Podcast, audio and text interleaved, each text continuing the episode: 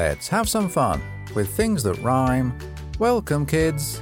It's poetry time. Hip hip hooray! Hip hip hooray! Hip hip hooray! Welcome, everyone, to Kids Poetry Club with me, Little Dazzy Donuts. I'm on my way into the club on a very cold, snowy day. It's snowed now for the last three days, and the roads really aren't passable for cars. So people are walking around best they can, trying not to slip on ice as they go. For a moment, I thought about staying home and reading poems by the fire.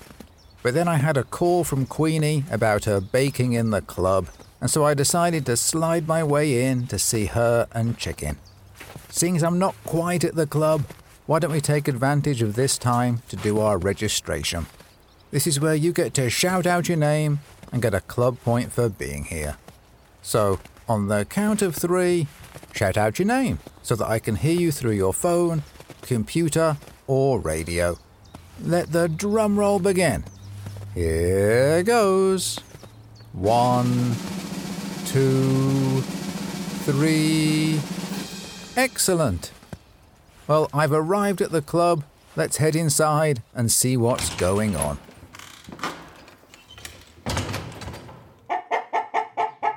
Hi, chicken. Hi, Queenie. Little Dazzy Donuts, welcome back to the club. Oh my gosh, you look all snowy. In fact, you actually look a little like a snowman. Why do you take off all those layers and come and enjoy a nice cup of hot chocolate with us here at the table? That sounds a wonderful idea. I'll pop my wet clothes over here on the radiator to dry. Now, by any chance, does that cup of hot chocolate come with whipped cream? You know me. I'm firmly of the opinion that every cup of hot chocolate should come with whipped cream and also sprinkles. And on this occasion, it comes with Queenie's handmade bickies that are warm and fresh out of the oven. They're part of a range of creative bakes that I've been working on. Creative bakes, huh? Yep. I was sitting down earlier trying to figure out what bickies to make, and every idea that came to mind was one that I'd done before. In fact, they were bickies that have been made millions of times over generations. And it got me thinking that what the world needs right now is some new, never before baked bickies. Well, that sounds interesting. In that case, you could be my guinea pig taste tester. Ida, how about you try this one over here? I won't spoil the fun by telling you what it's made of. Why don't you taste it?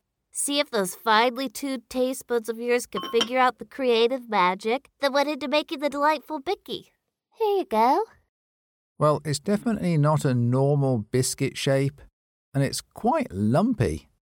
Okay, well, I'll take a big bite and let you know what I think. Here goes. Oh gosh, that's definitely, um, what's the word for it? I know, it's definitely different. Unique, in fact. Yippee! Unique is exactly what I was going for. If a cookie is unique, it means that nobody has tried making it before, and that's exactly the sort of leading edge baking I pride myself on. It's really an art form to figure out what ingredients go together, especially when they're not normally combined. So, what ingredients were in that first, Bicky? Okay, so well, have you heard of banoffee pie? It's so called because it contains banana and toffee, and so those two words are combined to create banoffee. Well, that Bicky you just ate is a banongus cookie, and it contains bananas, lemon, and asparagus. What do you think? Is it a hit? I'm not sure. The asparagus definitely gives it an unusual taste and texture. How about I try a different Bicky and then I'll have two to compare? Okay, here you go. Now, this one is a real treat. What do you think? Oh, it's crunchy and quite an unusual colour, too. I'm not sure I've ever tasted anything quite like that before. What's in it?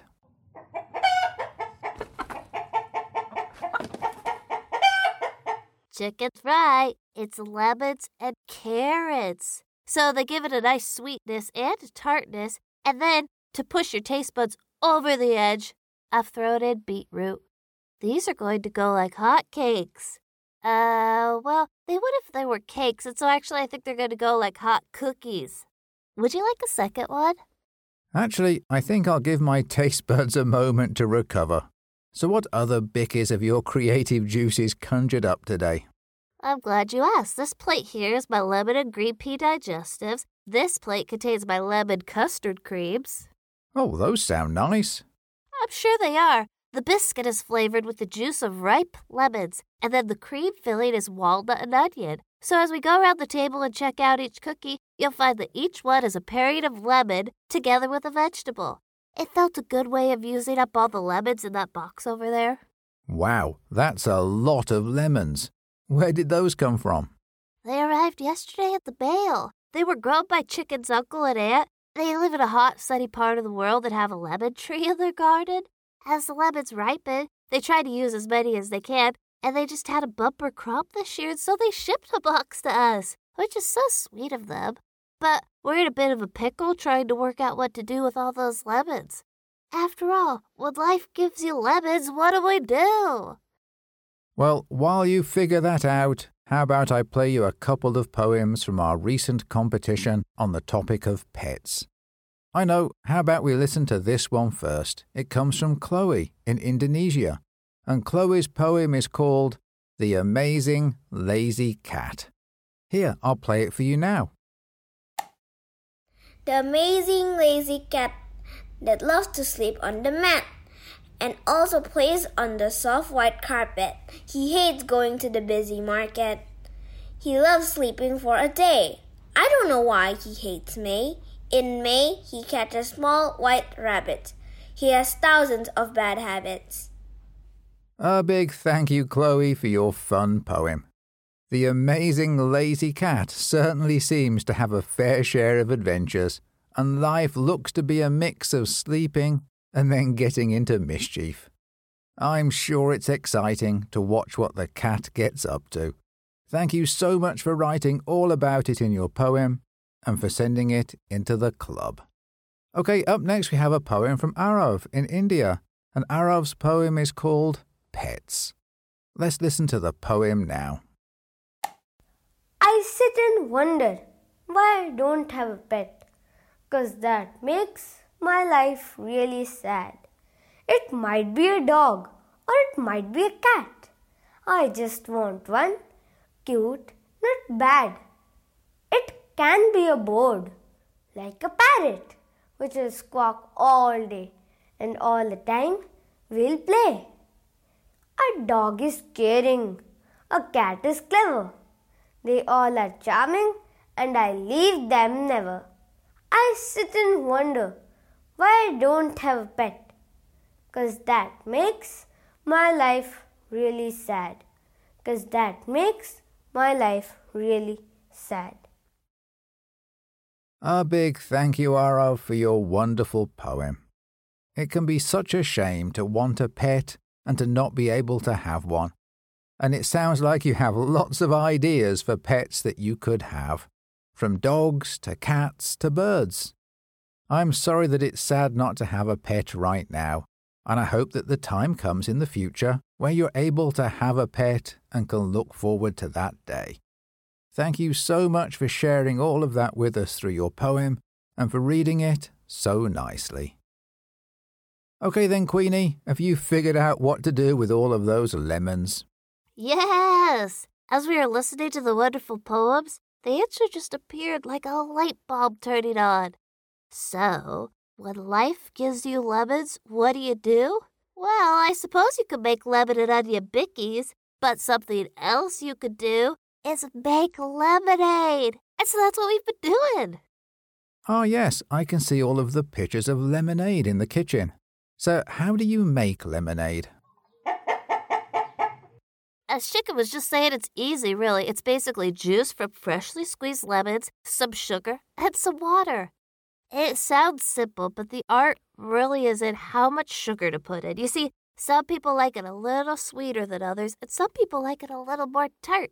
How do you like your lemonade, Little Dazzy Donuts? I'm not really sure. In that case, how about you try our three different lemonades here to see which one you prefer?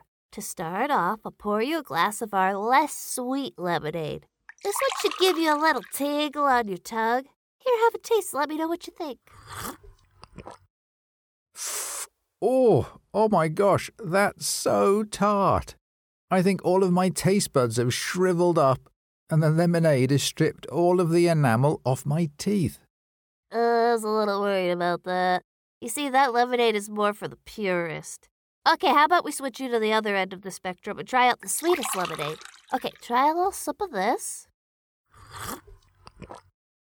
Oh, I like that one. It's sweet with a slight hint of lemon tartness.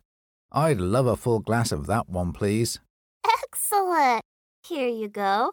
And you can pop your money in that pot over there. My money? Sure, lemons may grow on trees, but lemonade doesn't, and so we're going to sell our lemonade to raise money for the local food bank. We're just making a sign before we head outside with it. Excellent. Well, while you do that, how about I play two more poems from the recent competition on pets? I have one here that was written by Jayan in India, and Jayan's poem is called Longing for a Pet. Let's listen to the poem now. From the time I was three, all I wanted was a pet. If I got one, I would be filled with glee, like a fish that escaped its net. A dog, a cat, even a bird would suffice. If the animal is tame, it would be nice. I would take care of it and feed it and do all its chores. I won't forget and sit, I will do all of them and more. A fish would be boring. I don't want that. A cat would scratch and wreck the flooring and don't even talk about the doormat. A dog would be perfect. It's not that hairy. A corgi is the one I want. Getting one would make me merry. To everyone, my pet I will flaunt. A big thank you, Jayan, for your creative poem. You did a wonderful job of exploring the different pets you could have and also showing how loving you would be as a pet owner. In the end, your idea of a corgi sounds like a real winner. I hope you're able to have a corgi very soon. Thank you so much for capturing all of that in your poem and for sending it into the club. And our final poem for the episode comes from Nora in the United States. And Nora's poem is called Leo is Amazing. Here's Nora's poem now. Leo is amazing, but annoying along the way. He's scared by so much, but cute is an understatement to say. While he might have a lion's ruff, a man of confidence and pride, it's only fluffy fur with a kitten on the inside. I love this kitty with passion, and I love his sister too, but sometimes I get upset when he puts toys in his sister's food. A big thank you, Nora, for your lovely poem. It certainly sounds like you have your hands full with Leo, especially if Leo's sister also lives with you. That's two fun pets to keep you occupied, and also to get into a little mischief, too. I wish you the best of luck in managing Leo and his sister. Thank you for capturing all of that in a fun poem and for sending it into the club. Okay then, Queenie, are you all ready to head outside with your lemonade? We are. Chicken and I have our hats and scarves on, and we have a big sign that says Lemonade for Charity, buy here. Oh, and we've mentioned that we have normal cold lemonade, and we also have piping hot lemonade too. I know that lemonade isn't normally hot, but it's freezing out there, and people might be more interested in a hot drink to keep them warm as they slip and slide their ways around town. You never know, perhaps the smell of lemonade will stir Hedgehog from the hibernation and they'll pop out of hibernation station to check out where the wonderful fragrance is coming from. Well, that sounds a lovely thought, and I'm sure that the cold passerbys would appreciate a chance to stop for some lemonade, hot or cold. Do you want to come outside and help us pour drinks? The more the merrier. I'd love to join you. First, I want to say a thank you to everyone for being at the club today, especially the four poets that we featured Arav, Chloe, Jayan, and Nora. Thank you all for writing such amazing poems and for sending them into the club. Don't forget that there are lots of ways to join in with the club. If you go to kidspoetryclub.com, you can read hundreds of poems for kids and poems written by kids. You can also read about how you can send your own poetry and art into the club. It's been so lovely to spend time with you. Thank you for joining me, Queenie, and Chicken. I hope you enjoyed yourself and hope you'll be back for more next time the club meets. Join us again next week when we'll have a new episode complete with brand new poems. As always, let's finish with our short goodbye poem. We've had some fun with things that rhymed. Goodbye, kids. Until next time.